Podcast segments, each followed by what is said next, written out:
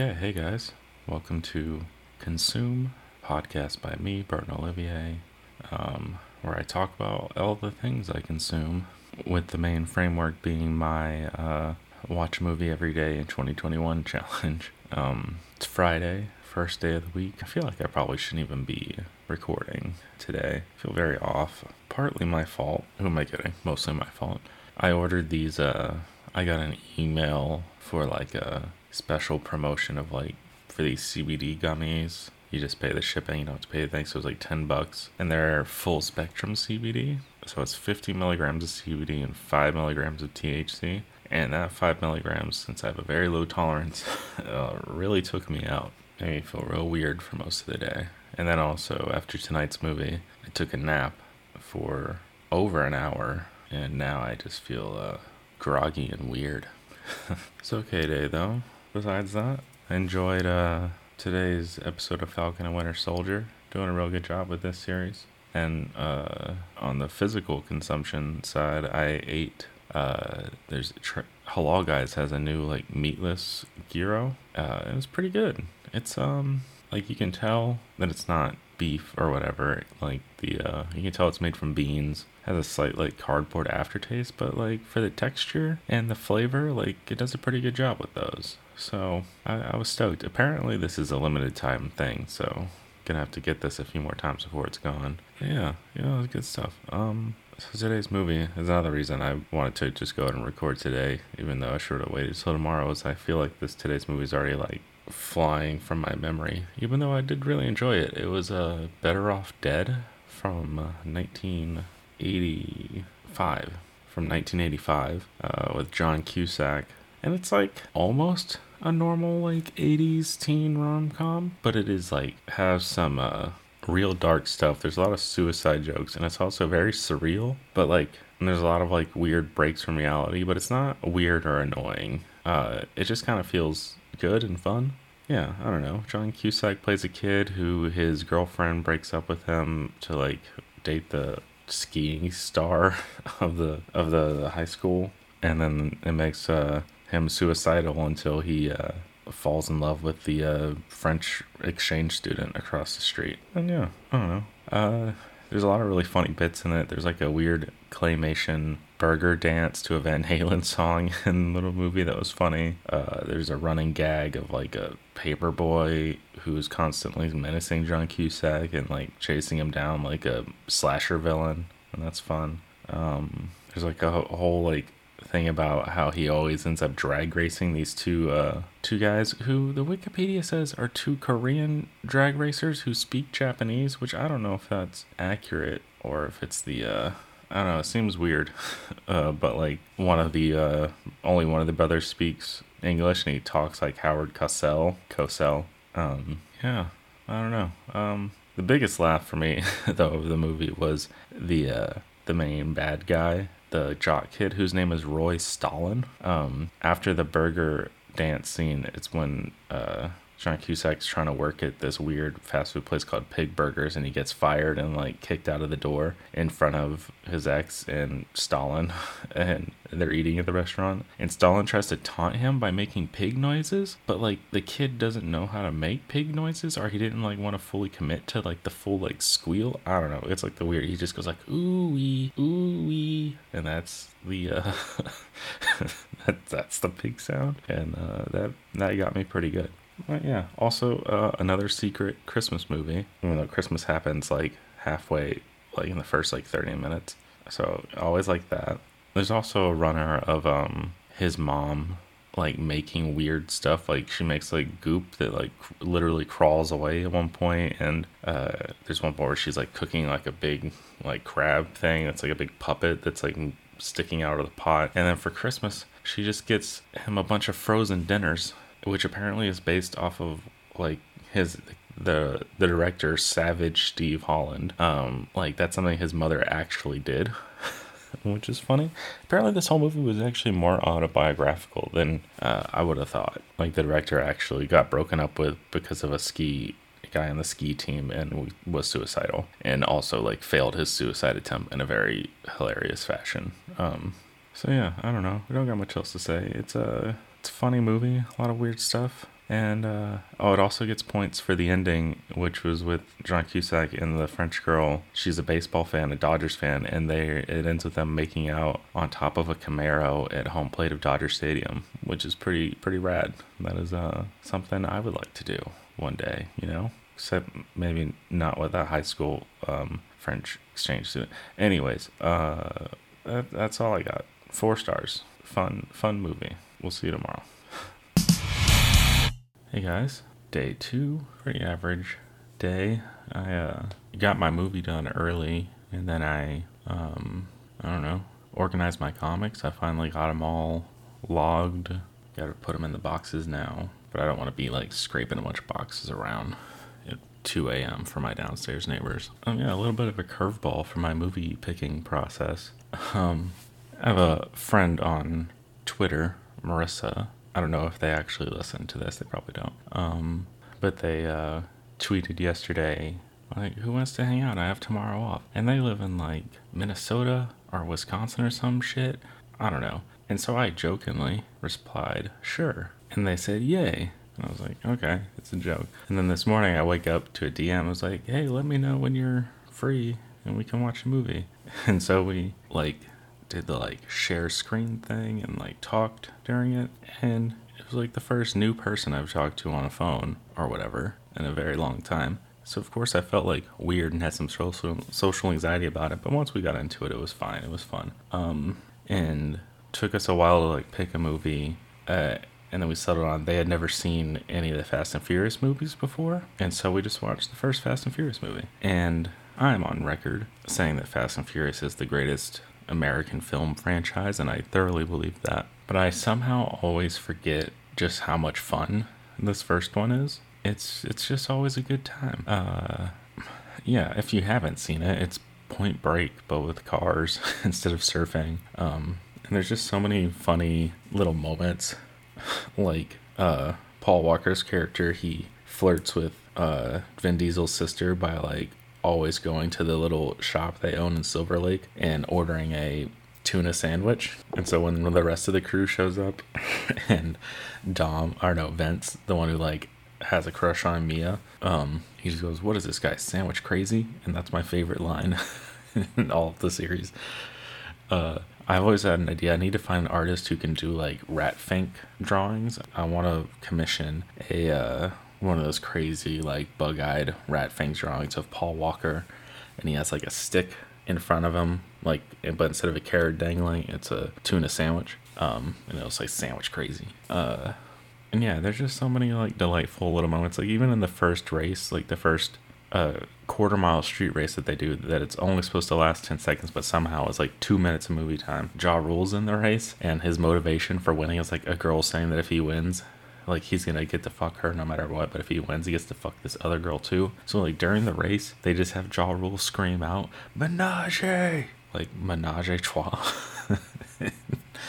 it's so stupid. The other guy in the race, they show that he has a PlayStation in his car so he can play racing video games, but he sucks. They like showed the screen and it's just him crashing into a wall in the game, and it's not like it just looked like he purposely drove into the wall. So I don't get. He shouldn't be driving a real car if he can't drive a fucking Gran Turismo car like that. And yeah, it's cool. It just moves along at a good pace. You're having fun the whole time. All the characters are stupid and it's funny. Um, it was fun watching this now as like a someone more comfortable with LA because it was filmed a lot around LA. And it's just fun catching like the inconsistencies. Like the final like climactic like chase where the like rival street racer Johnny Tran, uh, like when they're chasing him down and they kill him in the middle of the street right in front of this Burger King in Silver Lake, which is like one of the worst Burger Kings. Uh, and then Dom like runs away and Brian chases after him and catches up to him to do like a street race at this like industrial back street that is like way on the other side of downtown. So that means they must have been driving for like at least 40 minutes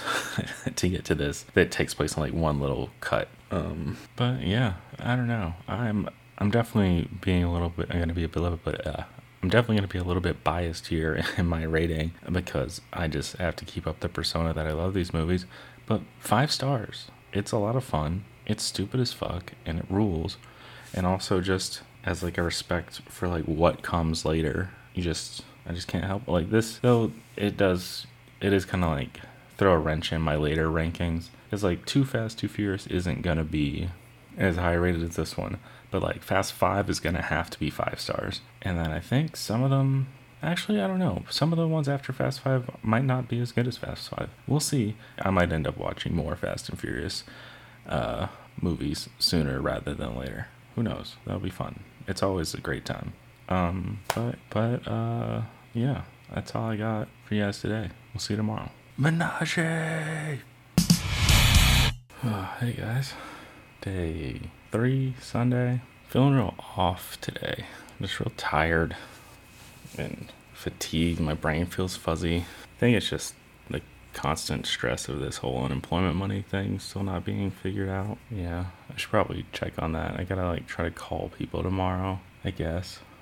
Um, it's also it was hot today. It got up to like 87, and our apartment, like it was pretty fine in here for like most of the day, but it's like the walls like trap the heat during the day, and then when night comes, it like lets it into the house because it's like a fucking furnace in here. It's great. These old LA buildings, they just aren't made for weather. There's no insulation in the winter and no heat protection during the summer. It's ridiculous. Um, anyway, so today's movie was uh, Harakiri, Death of a Samurai from 2011, directed by uh, Takahashi Miike.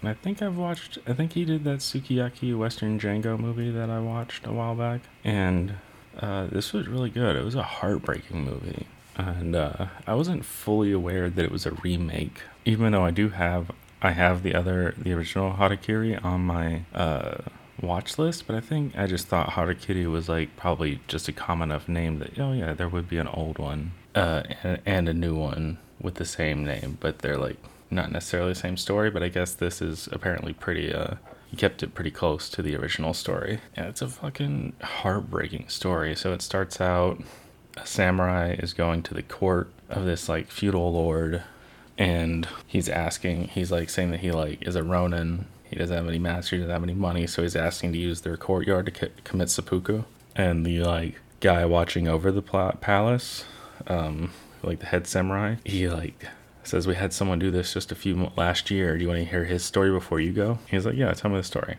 And then we cut back, and it's another Ronin. He's a skinny kid, does the same thing, asks to use the courtyard for seppuku, and then, but then like once they actually get there, he like starts to freak out, and he has a, uh, and it turns out that like apparently this is a thing. I'm not sure how historically accurate this is. Um, where Ronins would go to wealthy houses that they had nothing to do with and like say they wanted to commit seppuku, but then the feudal lord like would take pity on them and then just give them some money and say go away. And so this happened once and then became like a common scam. And that's what this guy was trying to do. He just wanted some money and then he just begs for one more day and he asked for three ryo, which is I'm not sure how the money worked back then. He asked for just three fucking dollars, basically. I don't know, and a day, and he'll come back and do it. And they're like, no, you need to do it now.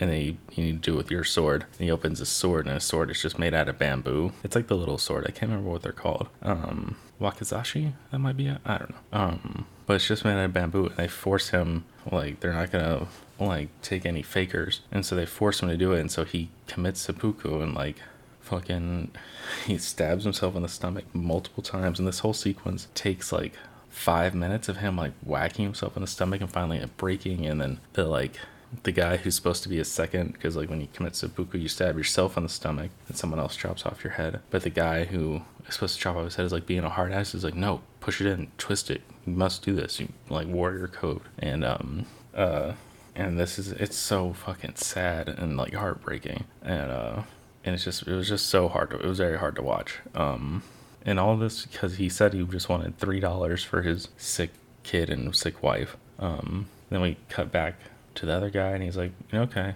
that's a pit like real uh pitiable story but I want to I want to do it. So they get him same situation in the courtyard. He asked for the same guy to be a second, but the guy's nowhere to be around.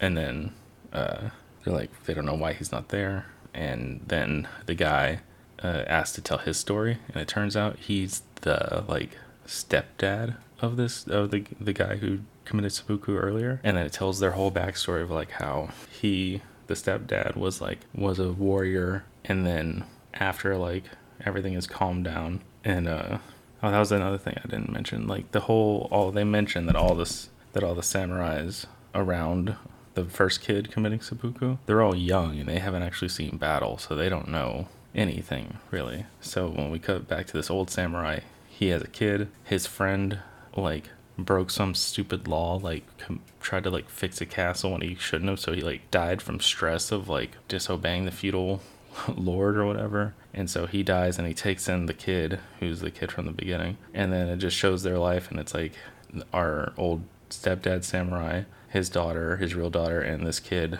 like falling in love and get married have a kid the wife is sick she's very frail she has the kid and the kid gets sick they don't have any money and so to get money you know guy, the young kid sells a sword and tries to do the suicide bluff. Um, and like I was expecting, like a samurai movie, like a battles and cool shit. I was not expecting this like hard hitting, like heartbreaking drama of like class disparity and like sickness and loss. It was just brutal. And there's some real, they put some really beautiful moments in there too, like of the kids being sweet to each other when they're kids, and then like the dad seeing his grandson for the first time, and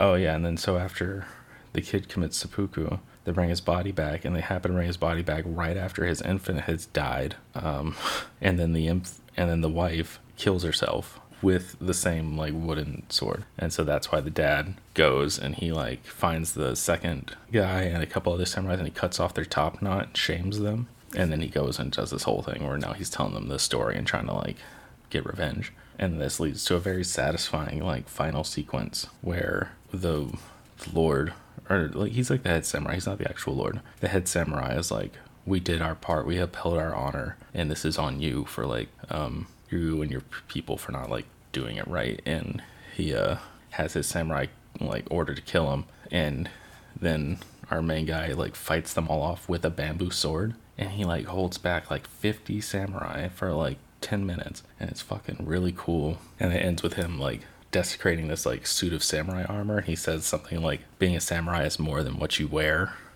and uh he like throws one of the guys into it and destroys it and uh yeah and then he like just submits to dying and has one last vision of like the happiest day of his life was seeing his grandson for the first time. And yeah. And then there's like a little coda where like the three shamed samurais come back and they all commit seppuku and then finally the feudal lord comes home. He has no idea what's happened and he just sees the armor that's now been like reset up and like asks if they polished it because it's the pride of the castle. Kind of kind of like a whole i saw someone on Letterboxd saying it's like it's kind of like a like class commentary thing like all they care about is this image. And then the the lord who like the like head samurai guy who like had to order the seppuku and like uphold all the rules while this was gone is also like trapped. Like the poor family's trapped in this system that won't help them and they're also trapped in this display of masculinity and unfeelingness that they can't um escape or whatever. I don't know. Very heartbreaking movie. Good it was good though. And the performance is great. The um i have the tab closed fuck but the main actor the dad he was amazing um yeah not what i was expecting also apparently this was a 3D movie. Like they released it in 3D, which is I guess 2011. It's like when that starts to become like more in vogue. But real weird choice for 3D. Like there was not much action or like opportunities for it. And like this was the first 3D movie to be shown at uh Cannes or Cannes or whatever the fuck you call that prestigious film festival in France. Um but yeah, four stars. It was a good one. Uh, I should probably watch the original. They'll probably hold off on that for a while, just because what a rough story to to live in. Um, yeah, that's all I got for today. We'll uh, we'll see you tomorrow. All right, hey guys. Monday, day uh, four. Feeling pretty drained today. That may just because I went on two walks I actually got over 10,000 steps for the first time in a long time, so I'm feeling physically and mentally drained from all the stress because I still don't know anything about my unemployment. I did get a uh, response from like a state rep assistant. They're going to send my case to EDD and something, so that's nice. I'm going to get some help. But They still said two to three weeks before you can hear anything, so. Oh, I don't know. I went to uh, my first walk today. I walked to the library got some James Bond uh, comics and a James Bond novel that's not by Ian Fleming. Uh, and I mostly got it because of the title. It's called Trigger Mortis, which is very stupid. And but apparently it's supposed to actually be kind of a good book, so I'm excited to read it. And also on my walk, I tried to. Oh, I walked by uh, Kumail Nanjiani and his wife on my walk. First uh, celebrity sighting I've had in a while. He is definitely very jacked, but he's still like almost a head shorter than me, so I think I could take him. Um, and also on that walk, like I finally realized on the map that there's like a park by me, and that's like one thing. My walk's been nice, but it'd be nice if I could walk somewhere and like sit somewhere nice to like read or something. So like, oh, let me finally go check out this park, and I went, and it's completely closed, completely blocked off. Which I don't know if that's a COVID thing or what, but that was a bummer. Yeah, I don't know. I'm also kind of zoned out because I just spent the last like hour just like scrolling through. I got an email that a website has a points deal, so I'm scrolling through to see if I want to buy anything, even though I shouldn't because I don't have money. But that's one of my like uh, mental de-stressors that I enjoy is just like listening to a podcast while scrolling scrolling through pages and pages of potential items I want to buy. Um, anyways, today's movie I watched. Uh, Sicario, uh, written by Taylor Sheridan. I can't remember who the director was, but I do know the cinematographer was Roger Deakins. Uh, you know, Josh Brolin, Emily Blunt, Benicio del Toro. Uh, this is definitely. I've become a pretty big fan of all of Sheridan's uh, writing and his stuff because you know Yellowstone and Hell or High Water and uh, Wind River are like all fantastic, and this is definitely my least favorite of everything I've seen from him. It was just very, it's a very cold and unrelatable movie. Most of his other stuff has like a heart to it, and it's usually there's like something about like downtrodden people, and like this, there's there's some of that in this, I guess. But like, I don't know, because like our main character is Emily Blunt, and she's an FBI agent who like we the first scene is them doing a raid on a house where they find a bunch of bodies in the walls and it's very fucked up and then there's a booby trap explosion that kills a couple cops. And this is like a house owned or like a property owned by um a mid-level cartel guy. And so Emily Blunt's character gets drawn into an op by headed up by Josh Brolin who's like a spook. We don't he says he's like a DA DOD liaison but he's actually like CIA or something. And they're also working with Benicio del Toro who is like we don't know what his deal is but he's like gonna. The name of the movie is Sicario, which is means hitman. They tell you right at the beginning, like in a little info thing. He's a Sicario. He's a Mexican hitman, basically. But yeah, it's a very interesting story, but it's just there's no one you really I could like relate to or care about. Like I don't. Emily Blunt's character, like she's an FBI agent. I don't. I'm not gonna relate to a cop, and she's very like she's a stickler about um everything being played by the book, and like at every moment she like brings up her reservations and like can't go through with this op. And but like the whole time I just I just didn't care about her um her reservations, I guess. It was like once you're in this deep, who who gives a shit? Like, I don't know. I didn't really see anything. She kept like wanting to make an actual case against this, and I guess like there is some uh, honor or value to like doing stuff by the book. But when the whole situation, this whole like cartel situation, like to me, it's just a sad story brought on by capitalism and white supremacy that we have like our system propagates, you know, and I'm, uh, it's almost 3 a.m. and I'm trying to use big words and I'm probably failing. But like, so I don't really give a shit about the rules that she's like trying to uphold. It doesn't, um, yeah, I just don't care and so she has this like conflict the whole time but she still like goes with them on the ops because she has to know what she got herself into. And uh and yeah and they follow this all the way through till she like she like tries to do the right thing at one point by like starting a case but then just gets her scene which gets her targeted which leads to a scene with uh, jon bernthal which was uh it's always nice to see him but he like plays a cop who like works for the cartel and tries to seduce her and then tries to attack her and then she's like shaken from that or whatever. And then she like follows them to the final op which gets benicio del toro into the um which the goal of it is to, like the secret goal is to sneak him into Mexico so he can go and whack the head of the cartel which he does. Like we learn Benicio Toro is like a lawyer whose wife and daughter were killed and so this is personal for him. So he goes to the the head cartel guy's house and he like takes all the guys out and he also like kills the guy's family in front of him like the two little boys and the wife. It's horrible.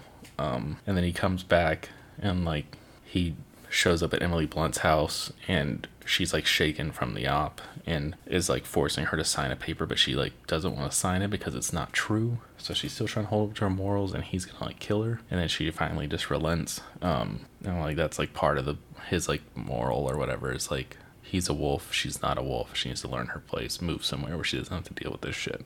Yeah, I don't know. It was just it just wasn't a fun watch, which I know isn't like the point of this movie, but it's uh it was just it was just like them like showing you like us on a platter like look how fucked up this world is. Isn't that sad? And that's it. There's nothing else. Um there's also like a runner of like this uh showing this Mexican uh cop's family who uh like his daily life and his son who likes to play soccer and his wife who like whatever and he he's like a cop who's like working with the cartel and like the Benicio del Toro like finds him when he gets across the border like make, uses him to get to the guy and then kills him. And then the last thing the movie shows is like his wife and son like going to play so, like a soccer game and like the wife alone watching and they're playing soccer and then like hear gunfire and everybody looks for a second and then they just go back to their normal life and that's the end. Trying to show that like this is the state of their life. And it was like i guess this is just it's another thing to show you like look how sad this is but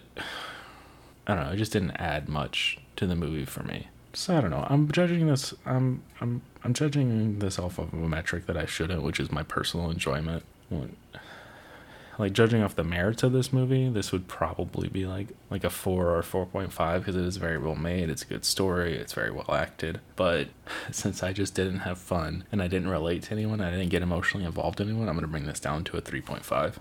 Yeah, I don't know. And there's a sequel which just focuses on Benicio del Toro and Josh Brolin's characters, which I think is just gonna be more bleak shit. Uh, but I'll probably watch it eventually, just to be a Sheridan completist. Um, yeah, uh, that's all I got for today. We'll uh, we'll see you tomorrow. All right, hey guys, it's day six. I skipped recording yesterday. I didn't skip a movie. I still watched a movie. I just skipped recording. I was in a very bad mood, and I didn't want to like come on here and uh, bitch any more than I usually do. Um, yeah, I just wasn't in the right headspace and I was very stressed out. So I was like, I'll give myself a break, um, which is good. I feel better today. Uh, me and Dexter, it's Wednesday, so you know what that means. We uh, we did a nice little ride to the comic book shop. Went to Mega City and I got my weekly books, and that was nice. They were kind of busy. It was um, so we got in and out there real quick. I felt bad because like there's a worker there who uh would, he talks to me a lot and he's a nice guy and I haven't seen him in a while. When he was there and I like paid for my books and then just left quickly and I didn't even say bye to him and I I feel like a dick. I feel bad. Um, um anyways, then we went down to Pulp Fiction in Culver City because Dexter wanted some uh, some manga and I uh, I got some fun stuff. I got a I got a, a comic called Cowboy that I've been looking for for a while. I actually was almost about to order it online uh, for like 17 bucks, but I found it in the $5 section at uh, Pulp Fiction, so that's nice. And I finally own all of uh, Sex Criminals, which is exciting. Uh, I can finally read all of that. Uh, anyways, so today's, uh, or yesterday and today's movies, it's funny. It's like, um, they're kind of inverse of each other in that, I didn't think I was gonna like the first movie as much as I did, and I thought I was gonna like the second movie more than I actually did. So yesterday I watched 30 Days of Night from 2007, uh, and it's really good. It's like a very solid movie. It's a it's a movie that's based on a comic book, but actually it was like the guy pitched it as a film first, and then a comic book, and then the comic book got turned into a movie. Anyway, so it's about vampires. It's about like this town in uh, Alaska, Barrow, Alaska. It's a real place, and now goes under a um, an Inuit name. They changed it to the traditional name, and I don't have in front of me, but I cannot pronounce it correctly, so I'm sorry. I'm not even gonna try. Um, so it's like one of those towns where in the winter they get 30 days of night. Actually, I think it's 67, but for the movie they call it 30 days of night. And so it's just this town, and once the night happens, they get a group of vampires descends on them and just takes over the town and kills everyone. Uh, and they're like, this is like a really weird, uh, creepy version of vampires. They're very like feral they have like instead of just the two fangs they have all sharp teeth they speak their own like language they actually had a linguist uh, help them make a language and it's all like clicks and hisses and very simple um, sounds And the main vampire was played by uh, Danny Huston, who was in uh, The Proposition and who was also in Yellowstone. So he, this guy has range. He was really good. He's very scary. Um, and so then our like protagonist, we're following Josh Hart, Josh Hartnett, and uh, he's a sheriff of this small town, and his like estranged girlfriend, and like a small group of survivors. Uh, yeah, it's just them trying to like get through the 30 days, and it's really well paced. Like it doesn't feel like a lot happens, but you don't ever like feel bored by it. Um, and it was uh I don't know, there's some cool effects, there's some really cool kills. Um, it was just all around a fun time. I the ending was a little weak for me, like uh having Josh Hartnett's character like intentionally turn himself into a vampire to defeat them. I like sure it's like dramatic and kind of cool to see him like fight with his vampire powers or whatever. But uh I don't know. I felt like the humans could have stayed human and still won. But anyways, a four star movie. It's good, solid. It's really fun. It's on Tubi for free if you if you want to watch it. Um, and then today's movie that I thought I was gonna like more was Tombstone from 1993, the like famous western with Kurt Russell and Val Kilmer and Michael Rooker's in there and Sam Elliott and um like I had watched this before when I was younger. I know like my friend uh, Dane loves this movie and I know a lot of people do. And I get it. Like it's not bad. It's good. But the whole like vibe of the movie, it just felt like a melodramatic high school play. Like everyone felt like they were in a play.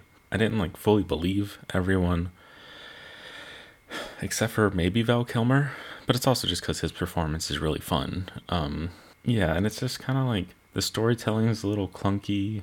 Um I just didn't really care about any of them. Especially I didn't like care about Wyatt Earp. Like he um he just seemed like another fucking I don't know. He was a lawman. I already had, you know, I'm not gonna relate to a cop. Um, and then like him and his brothers move to this town and they just want to get rich off of like gambling or something. And he has his like wife that is addicted to opium and he's like frustrated with her, but then he like sees this woman and like immediately falls for her. And like, I want to, I want to call her manic pixie cowgirl, but I don't think that's necessarily fair. But you know, they like run, run into each other and she like makes him chase her on his horse or whatever. And then she like asks him questions about like what do you want out of life what do you want to do and she's like i want to live off of room service and flirt like just go around the world and blah blah blah and you see like kurt russell like kind of like pouting when he gets back to his wife and like try to like say the same things to her but she's like not into it and he's just like i don't know it just felt like a very like teenage boy um and i'm supposed to believe this is like a man i don't i don't know um Granted, at the end, it does says he like ends up with that woman and they stay together for another 42 years. So maybe he's like my age, supposed to be like 30 ish in this movie or whatever. And, you know, I still feel like a fucking child, so who am I to judge?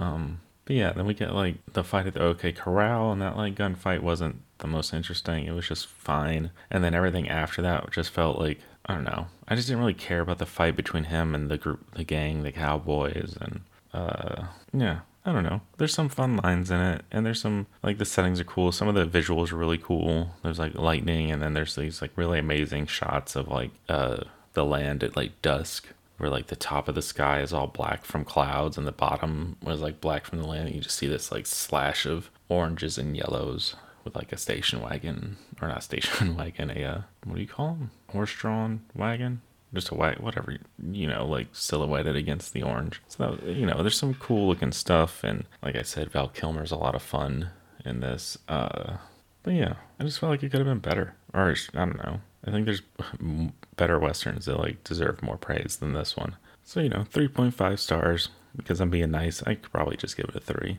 um well yeah so uh, yeah that's all i got for these two days and we'll see you tomorrow okay it's still technically day six, but I was doing my seeing what tomorrow's movie was going to be, my little system, and I narrowed it down to Pale Rider from 1985. And I was like, fuck it. I'll just watch it now before I go to sleep. And then tomorrow can be like a day off since I doubled up today and I'll just read comics all day. It'll be nice not have to worry about picking a movie. And also, I was in the mood for like a Western that I enjoy after Tombstone. And it's funny because Pale Rider 1985, written, I don't know if it was written by Clint Eastwood, but it's directed by and starring Clint Eastwood. And um, it's actually kind of connected to Tombstone because Tombstone starts out with a scene um, where a priest quotes uh, Revelations and does the whole like death will come for you on a pale horse thing. Um, and that's where the Pale Rider gets its title from, basically. Clint Eastwood is death on the pale horse.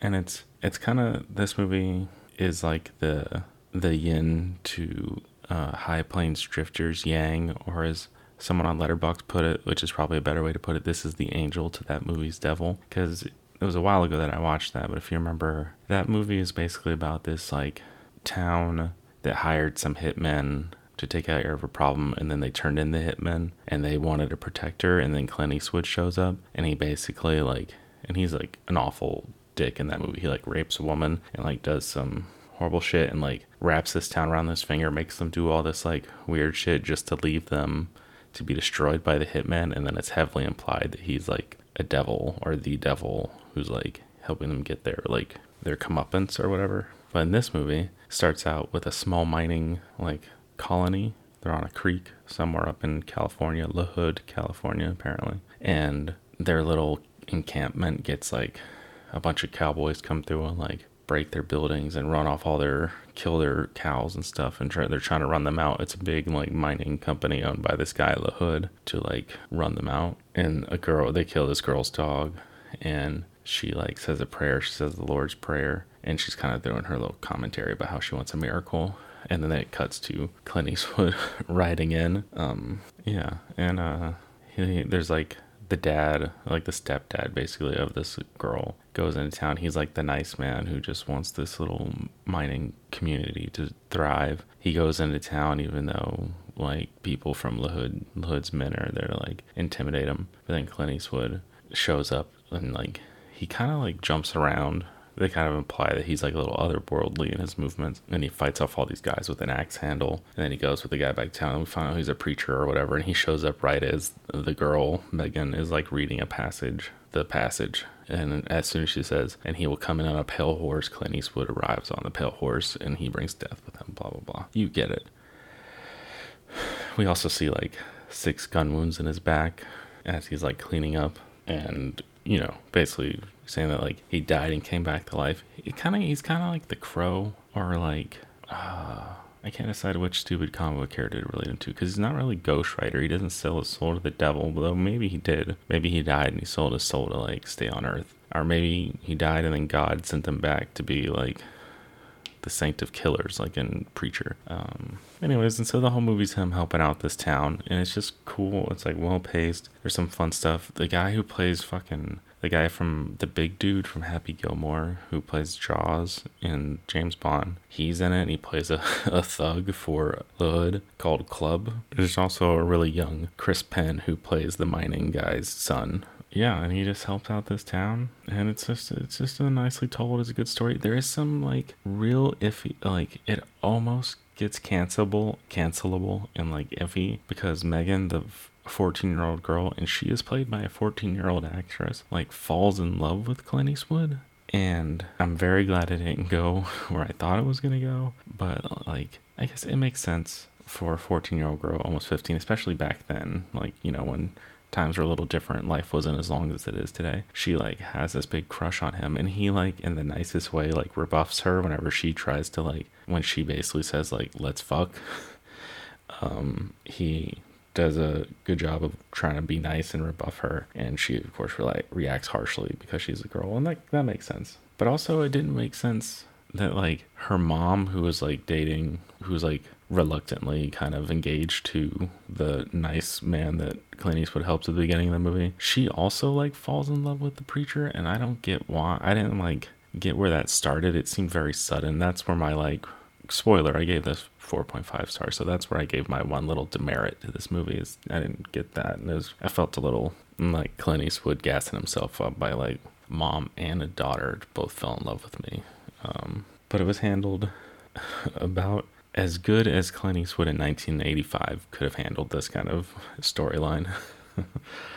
um, yeah, and it's cool, and like the uh, the climax, like the uh, the mining baron, he like hires this uh, U.S. marshal with his deputies, and they're a very corrupt like cop force, and it's this older man who's like Stockburn is his name. He's like the head of them, and he it turns out that he like knows Clint Eastwood or the preacher, and he might have been the one to kill him.